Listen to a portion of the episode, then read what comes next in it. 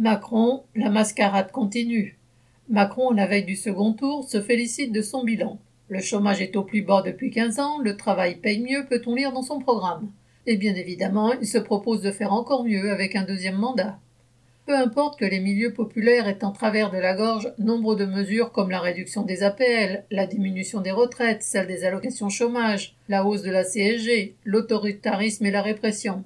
Peu importe que ces mesures aient abouti à faire payer la crise aux classes populaires et à faciliter l'enrichissement des grandes fortunes. Tel l'analchimiste, Macron transforme le plomb des matraques en or du discours. Prétendant lutter contre le chômage des jeunes, Macron veut multiplier les stages, non payés ou quasiment, dès 15 ans.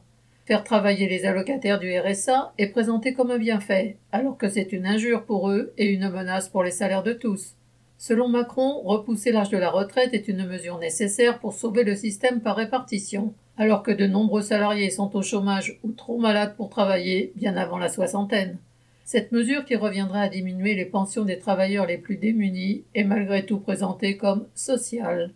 Macron a toutes les audaces et n'hésite pas à se présenter en fin de campagne comme le plus écologiste, lui qui n'a même pas réussi à garder comme ministre un Nicolas Hulot qui s'est retiré après le blocage de quelques modestes mesures. Il reprend maintenant à Mélenchon ses mots de entre guillemets planification écologique pour présenter un vrai faux projet répondant à l'urgence climatique. Les paroles ne coûtant rien et prétendant répondre au désarroi de bien des habitants des campagnes, Macron parle aussi de planification territoriale. Ne se considérant pas comme tenu par ses promesses, Macron n'a aucune raison d'en être avare. Cependant, s'il est réélu, il ne tiendra très probablement que ses promesses d'augmentation des dépenses militaires et publiques au profit de la bourgeoisie et d'attaques anti-ouvrières déjà annoncées. Inès Rabat.